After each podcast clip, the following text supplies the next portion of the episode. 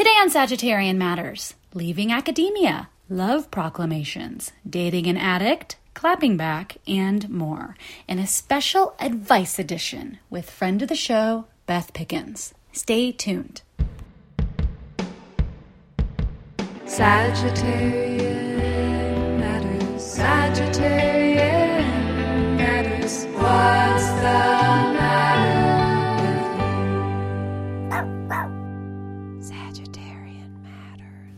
Pickens is a Capricorn, an arts consultant, a strategic planner, and the author of the book Your Art Will Save Your Life. She's a friend to the show, a fan favorite, and a frequent contributor to Sagittarian Matters.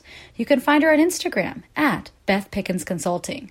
And if you're in Los Angeles, you can sign up for her upcoming Getting Real with Money workshop at the Women's Center for Creative Work right now. It's happening March 10th, spaces are limited, and you can go to womenscenterforcreativework.com for more information. Now, please enjoy my talk with the very honorable Beth Pickens.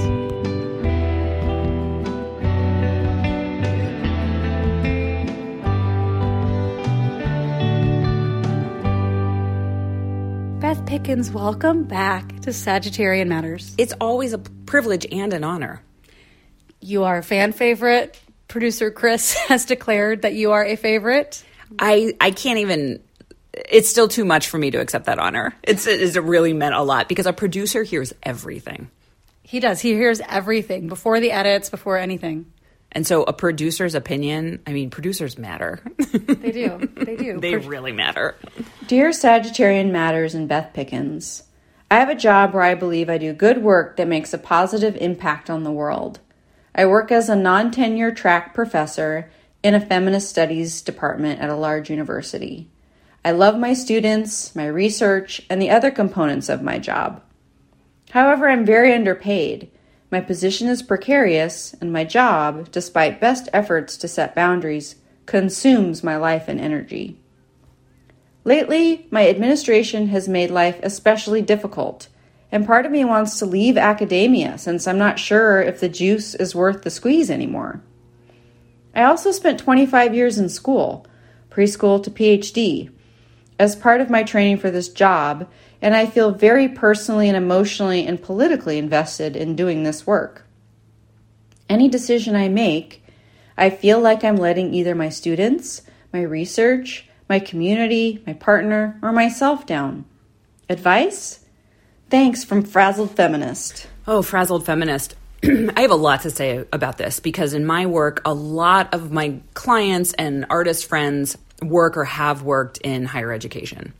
And um, I, I first and foremost want to say that everyone I know who has left academia, who were fully committed to this is going to be my life, they spent, like you, their entire lives preparing for this track. When they leave academia, they are much happier, much happier because because higher education is a really corrupt, broken in- institution, which I don't need to tell you. You know this. You're living this experience. And institutions make people feel really bad and devalued because you are being devalued. That's what happens in, in institutions. And we are powerless actually to change these institutions. If you could change your university, you would have already. It's first important when anybody's going to transition out of a job to make a plan. I never want anybody to just biz ounce out of a job unless they have significant savings to take care of themselves during the transition. So, first things first, it's time for some career explorations about some next steps. Whether or not you decide to leave, simply researching the other opportunities for you to make income because there's a lot of ways to make money, a lot of ways.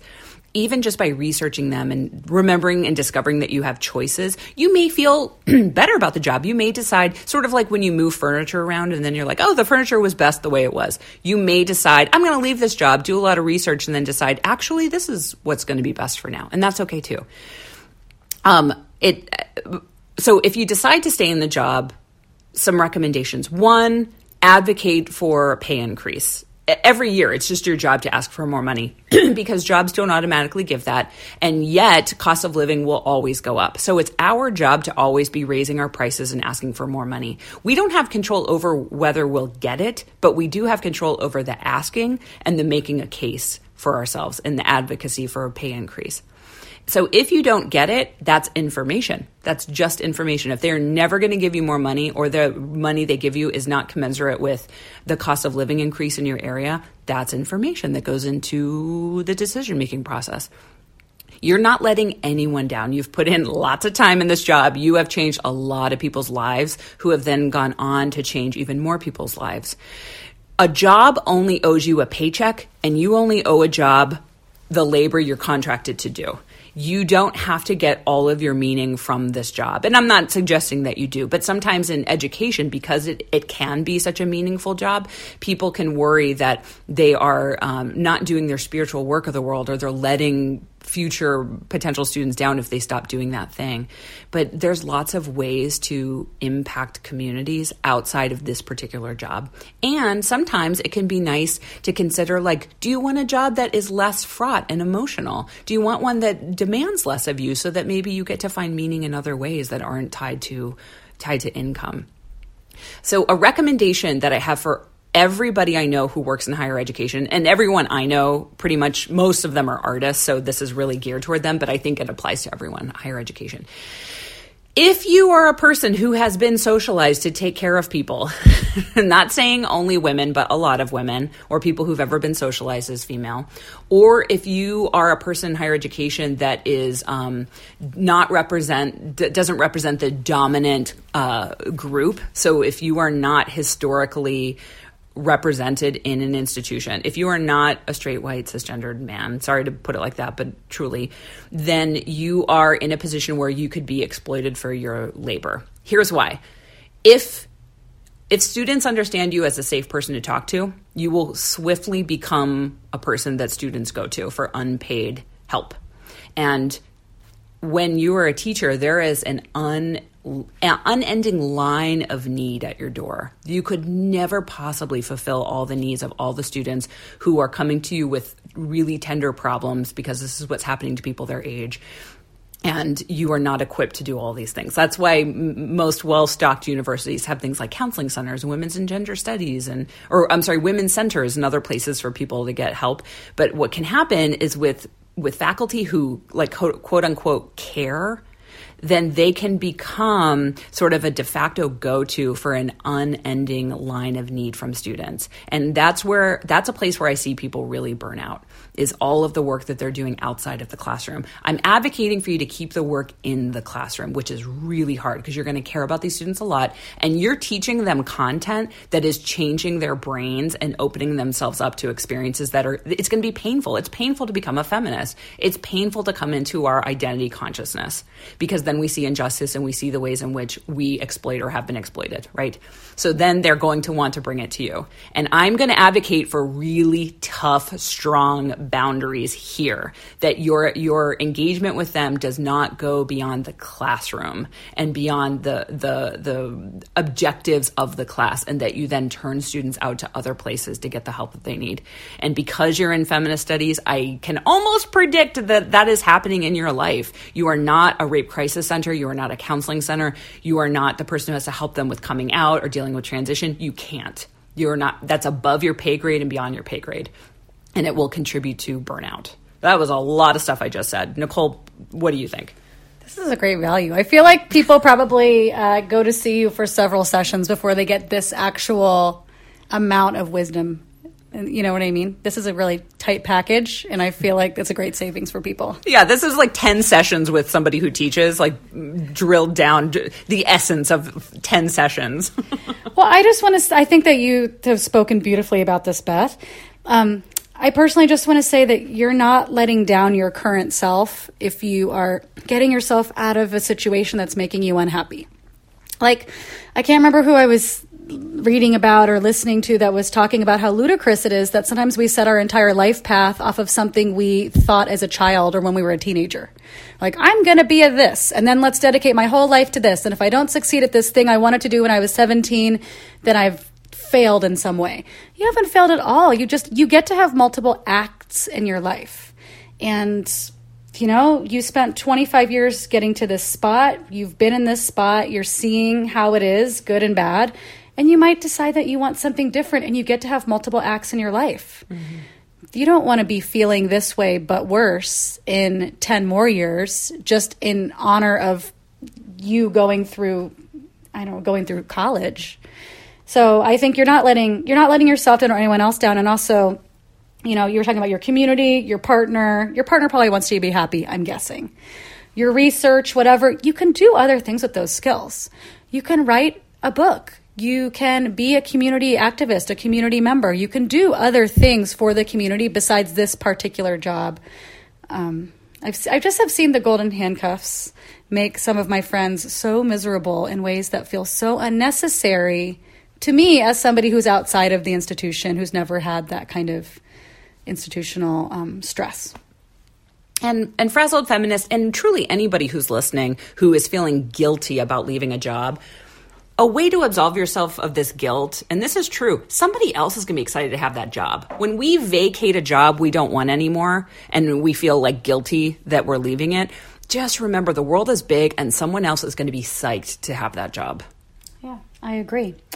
Um, Beth, I have a question that I, I texted it to you. Are you, if you look at your phone, are you just going to be seeing your Tinder messages or? Hold on, I got to swipe on a few people. Did I send you a screen grab Yes. about somebody who has a bad boss? Yes, it was. Yes, will you read this first and then? Sure, sure. Dear Sagittarian Matters, how do you handle being publicly bullied by a patriarchal asshole at work? Is there a way to clap back that doesn't drag you to his level? Oh, Signed, Bullied in Birmingham. Mmm, Bullied in Birmingham.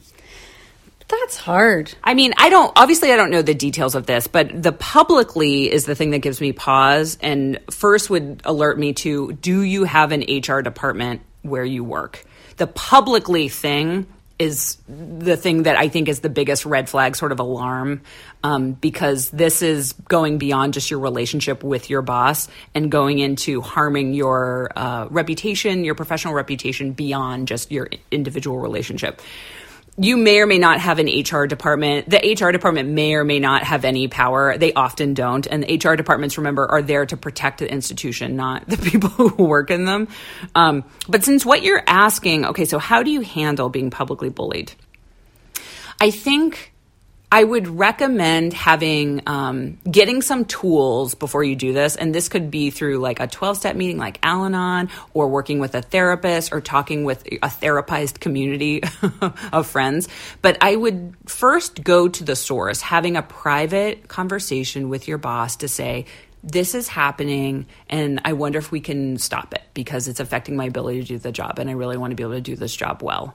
Um, I'm wondering if if you have something to say to me, if you could start telling me in private and not in these public arenas, and, and because I want you to do your due diligence and keep your side clean by first addressing it in an appropriate way. Your boss is doing something inappropriate, so I want you to respond by first doing the thing that is appropriate and asking for something more appropriate.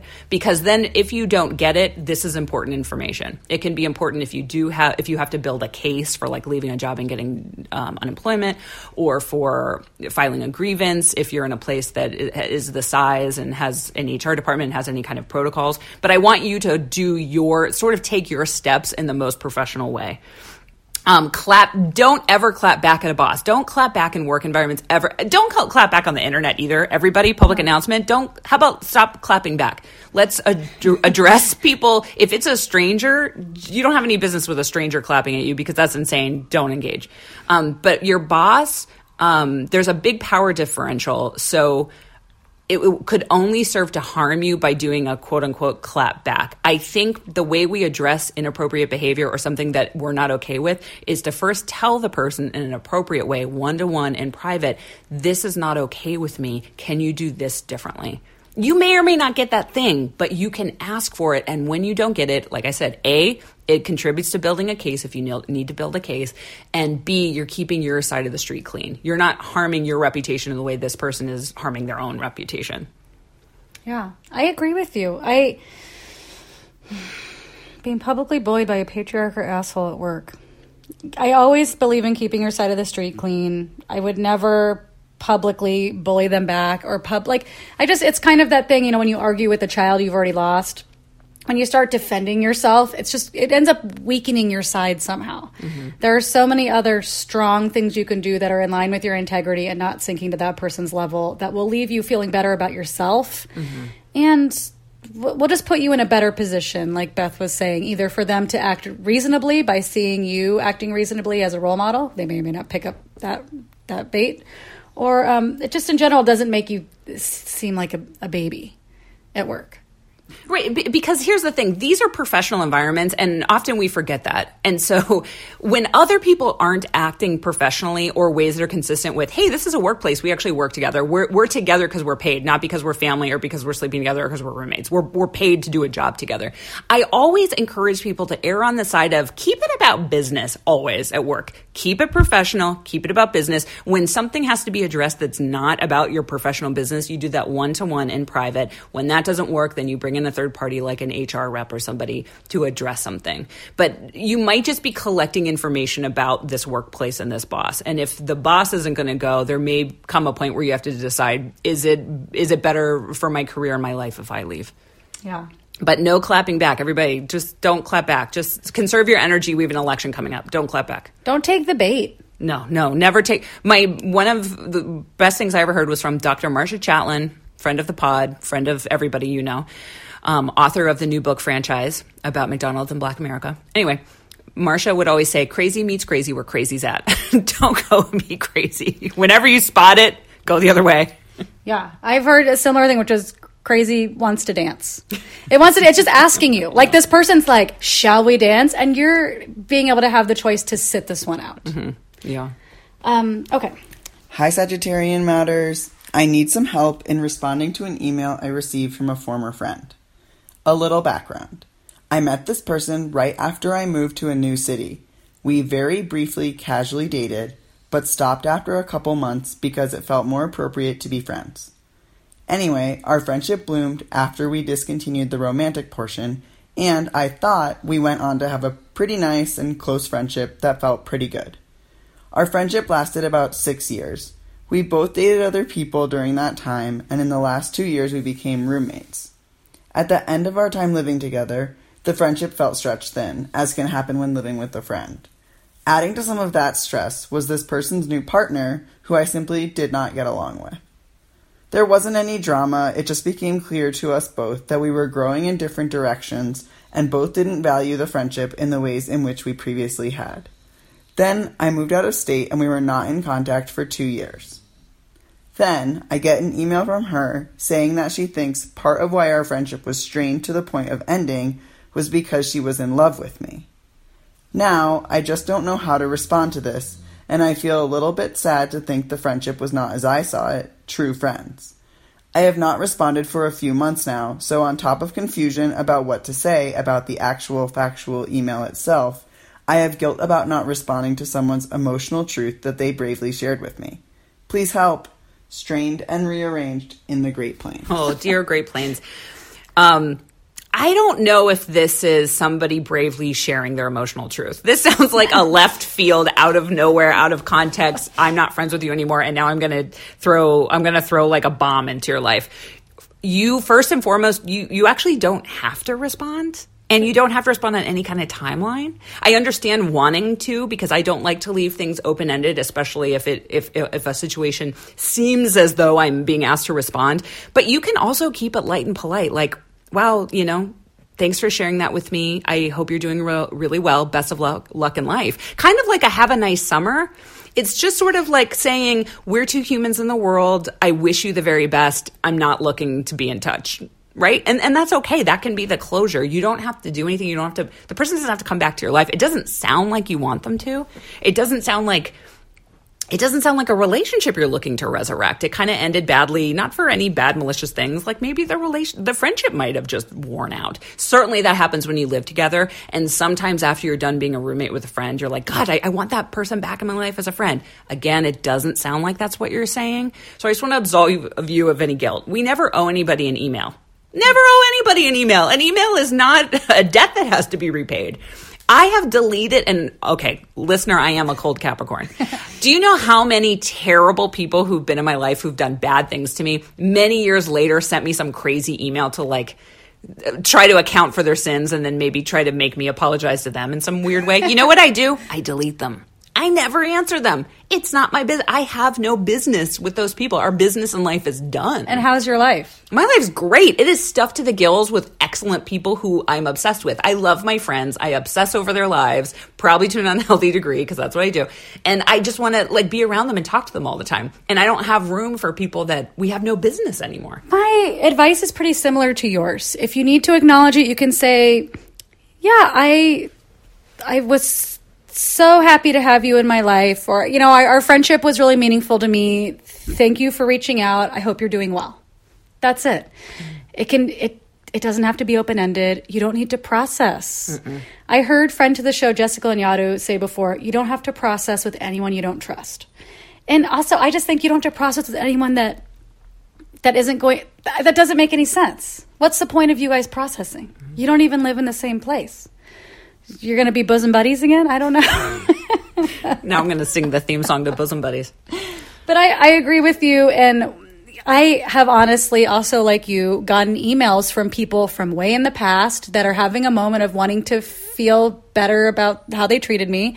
And I read their emails and I appreciate them, but I don't always engage because they're not, it just, that just isn't what needs to happen. They needed to say it to get it off their chest. I was happy to read it because it restored my faith in humanity for a second to be like, oh, someone made amends to me. That's nice turn goodbye mm-hmm. turn the page i don't they're not my enemy because i didn't write them back i'm not devaluing what they wrote it's just we're not we're not close i don't owe them anything Yeah. The the former friend can go resolve all this in therapy. Dear Sagittarian Matters, what to put in an artist residency application when they ask what kind of project they are looking for? Um i think you just follow their guidelines Uh, follow their instructions. Residencies don't always ask you what you're going to do there. Some do and some don't. About 30% of them that I've seen do ask you. You can say whatever you want. I recommend talking about a project that, for one thing, can be done in the facility. Like if you're going to a place that doesn't have space for making ceramics, don't say, I want to come try ceramics. They, they, they're not going to pick you because you can't do that thing there.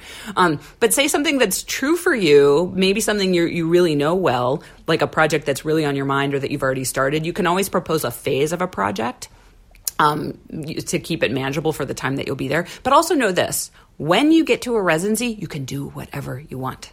Some people use residencies to read a bunch of books and take naps and talk to other artists, and that's okay.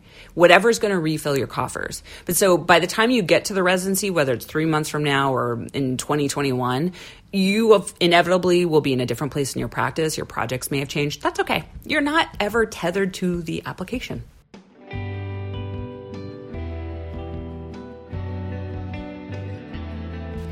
Today's episode is brought to you by generous contributions from Kylie Oram, Lily Withcomb, Beth Pickens, Elise Miller, Starshine Christian, Joshana Ruth Wechter, Christy Herod, Jill Soloway, and Mary Pinson. If you would like to support Sagittarian Matters, especially producer Chris Sutton, please send $5, $10, $5 million, that's your business, via PayPal to hornetleg at gmail.com. That's hornet like the insect, leg like its appendage at gmail. Or, this just in, you can Venmo him. His name on there is Hell Books. That's H E double hockey sticks books. Thank you for your support, and we look forward to saying your name on the podcast. Producer Ponyo looks forward to it too. Don't be scared, that's just Ponyo's current speaking voice. Hi, Nicole. Um, I'm calling in for advice for a friend. Actually, um, I've given my I've given this friend my own advice, and I thought I could reach out um, for all, some differing opinions or um, just more advice. Um, here's the situation. Um, my friend is very driven. She's constantly trying to improve her lot in life, her situation, um, through getting new jobs and learning different skills. And, you know, she wants to be happy and comfortable and she's kind of a mover and a shaker. Um, however, her partner of two to three years, um, doesn't really have that kind of drive and seems content um, being a little stagnant in that department um, and struggling financially, and just doesn't seem like they're interested in getting a new job or shaking things up or you know continuing to grow in that department. Um, this person also struggles with addiction, so I think that a lot of their energetic focus um, goes towards that. Um, yeah, and I just was wondering what kind of advice you have for people with that, that are in love and partnered with um, people with very different drives. Um, yeah, anything will help. And I don't think breaking up um, is on the table there. That's all. Okay. Um, signing off as going bonkers in Yonkers. Yonkers asking for a friend or a friend of a friend. Anytime somebody has a partner struggling with addiction, that friend would benefit from Al Anon. Yeah. You will get, they will get everything they need in Al Anon. Yeah. And that doesn't mean they have to break up with their partner. No. It means it, it would be a way of them turning the focus on themselves even more and finding out what's best for them, not only in like hobby, recreational, financial ways, but spiritual ways, self esteem ways, self care ways, emotional ways. Yeah. And because you're asking on behalf of this friend, it sounds like it could be possible that it's a little painful for you to watch this. And God knows it's painful to watch somebody in a relationship that you think is bad for them or hurting them or just bringing them down or they could have something better and maybe they don't see it. We have no power over somebody else's relationship. People have to work through their relationships on the timeline that they're on, right? Like if this partner is supposed to leave the person struggling with addiction, they'll do it and they'll do it on their timeline when they're supposed to. In the meantime, everyone including this friend would benefit from keeping the focus on themselves and you know like they like a lot of different things and they keep trying new things great maybe that is their path in life but um, i think a 12-step program like al-anon or something that has similar focus of teaching somebody to detach from what other people are doing and have a good life no matter what somebody else is doing and to keep the focus on themselves is in order I agree. Do we have another Instagram question? We're really making quick work of these. No, I know. We just.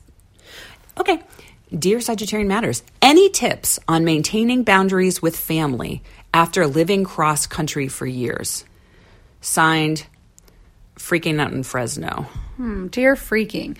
Does this mean after living cross country, does this mean that they no longer live cross country for don't- years? I don't know. I don't know. But we could just speak generally to maintaining. I mean, you and I have a lot of a lot of things to say about maintaining boundaries with family. We probably both have a lot of boundaries with family. Yeah, yeah. Let's Um, talk about boundaries. You always have really good things to say about boundaries. Thank you, Beth. I I just think what boundaries are a way to support yourself. Boundaries are a way that I can show up for myself, evaluate what I actually need in a relationship, and try to express that.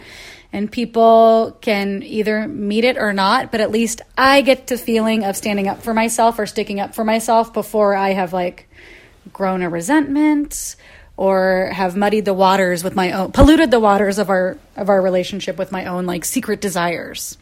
So with family there's people that I want to keep in touch with cuz they're getting up there in years.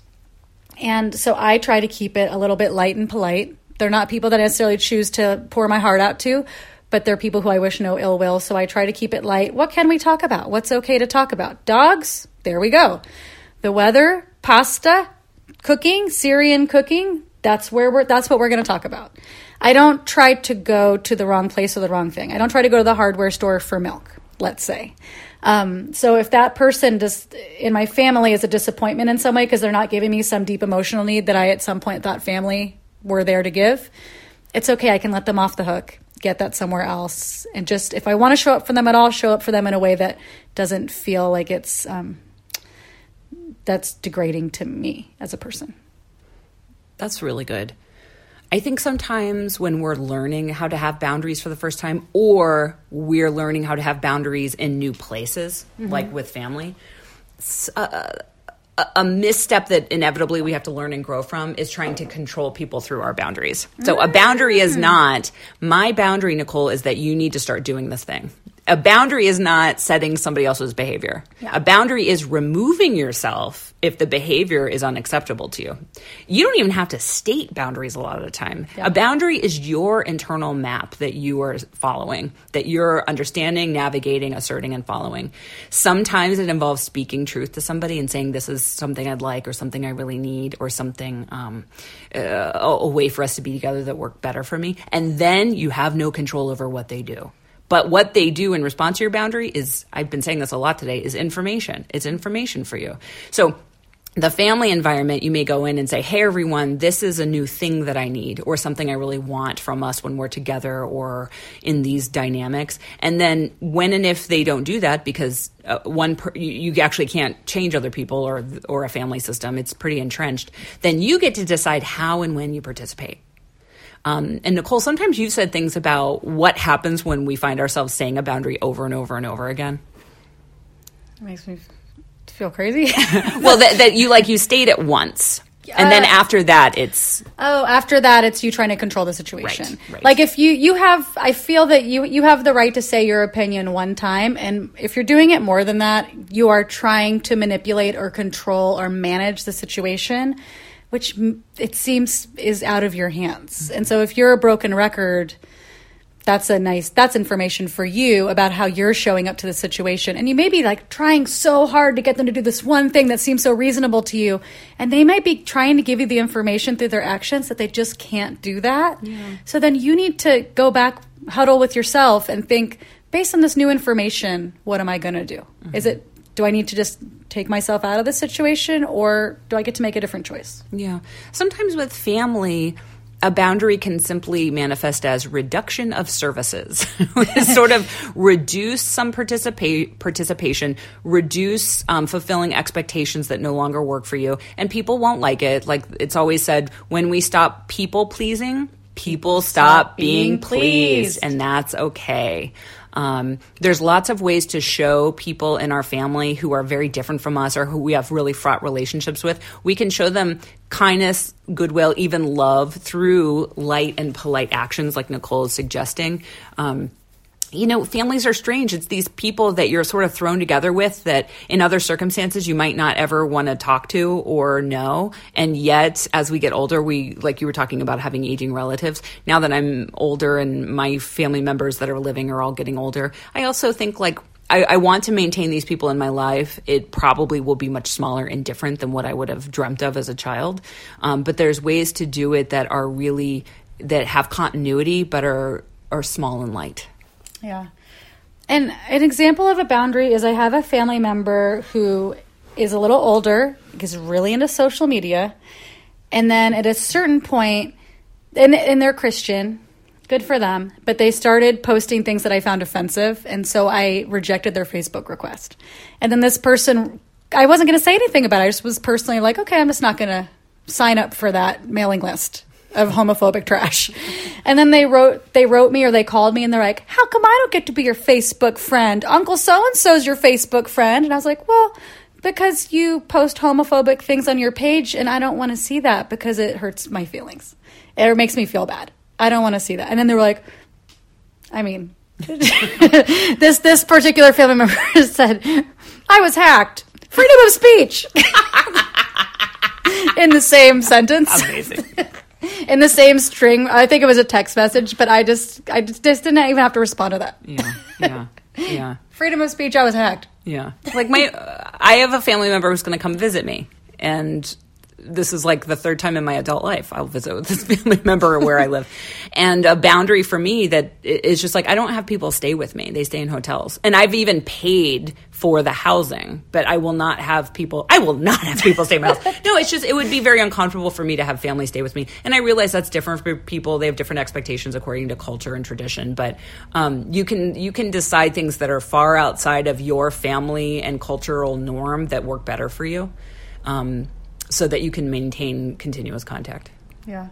Uh, also, I had to teach a family member how to use Lyft, and I had to convince them that they were not going to get murdered.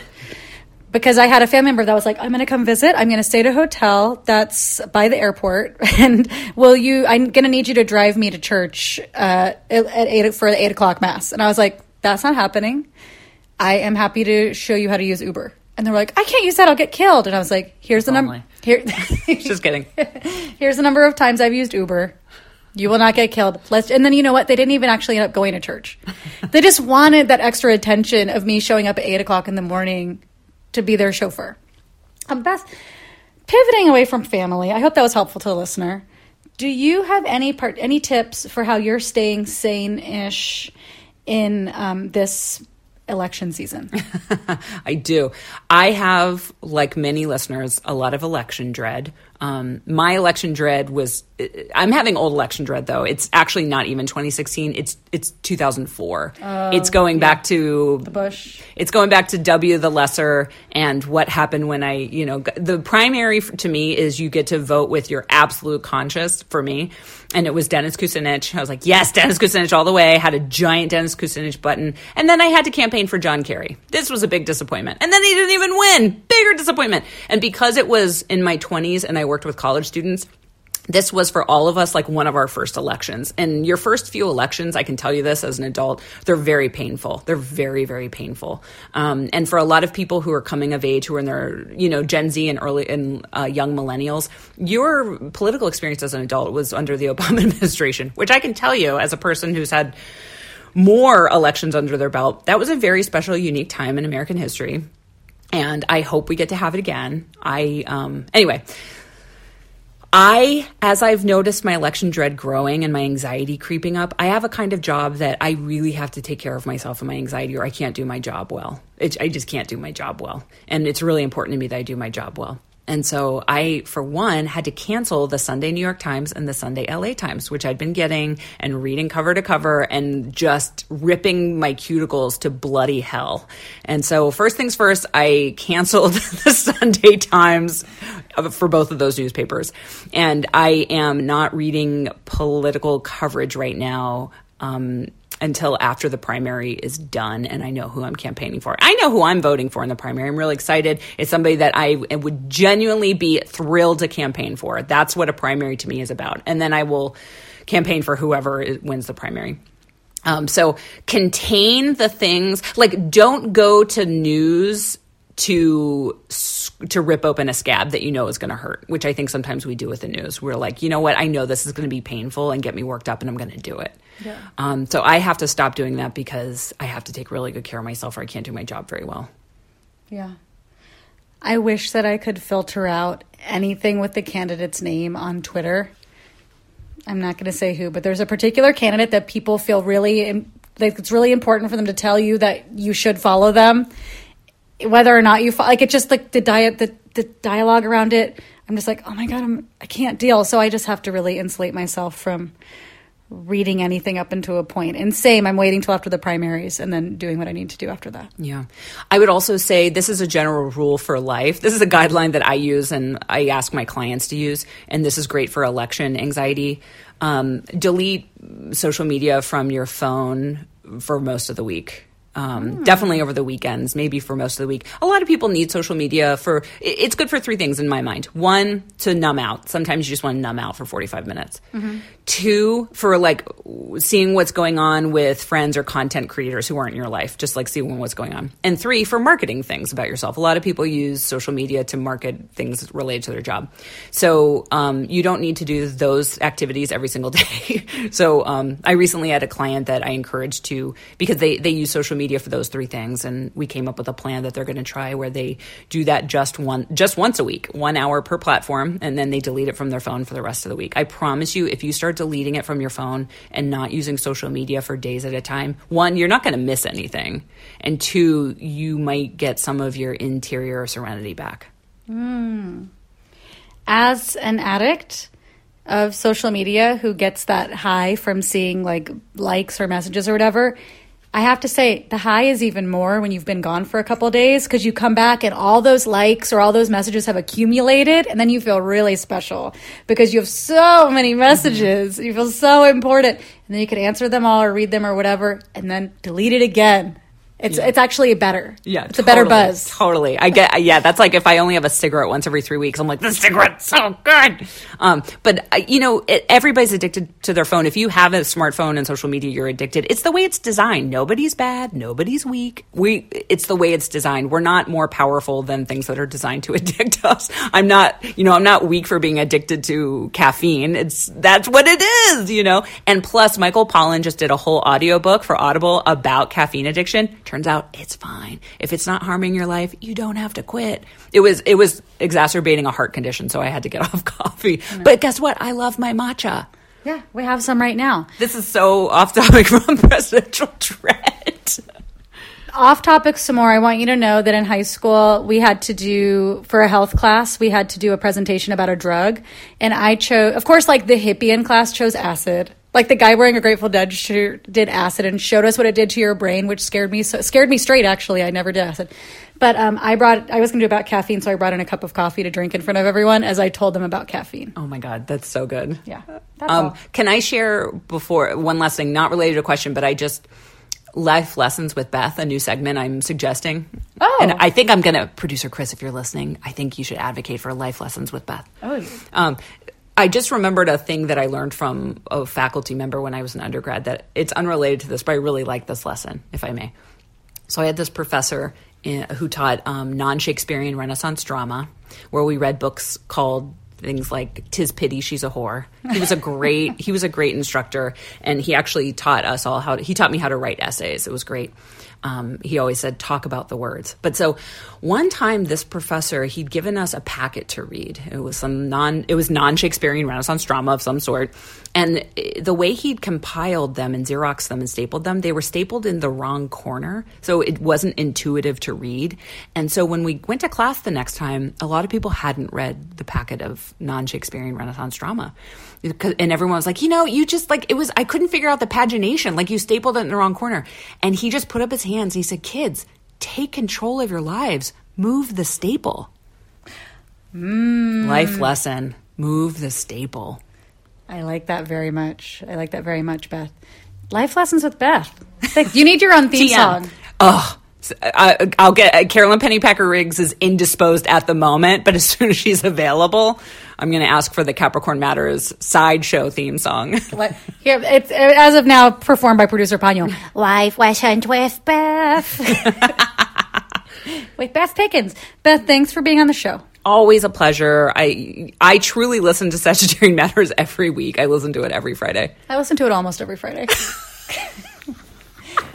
I I am so happy that we can provide this service to our community and the extended community of people who we may never meet. Yeah, I mean, we love to tell people what to do, and when we do it in this way, we're not nagging our friends. Yeah. People are taking the advice or not, and we never know about it. So this is a healthy way for us to tell people what to do. It's not going to drive me bananas if I find out that you didn't. I'm like a vampire, everybody. I'm hovering outside of your window waiting to give you advice, but I need to be invited in. Yes. So please call our hotline, 971 361 9998, and leave us a message. See you next time. Bye, Beth.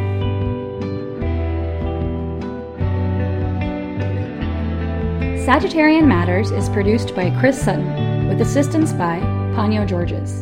Our theme music is composed by Carolyn Pennypacker Riggs of the band Bouquet. Thank you for listening, and I'll see you next time. Sagittarian matters. I want to give a special thank you and shout out this week to my special guest voice actors, Will Betke Brunswick and Leaf J. Lee. You can find them both on Instagram at Transboy Comics and Leaf J. Lee, respectively. Thank you for your acting talents, and we appreciate your contributions to the podcast.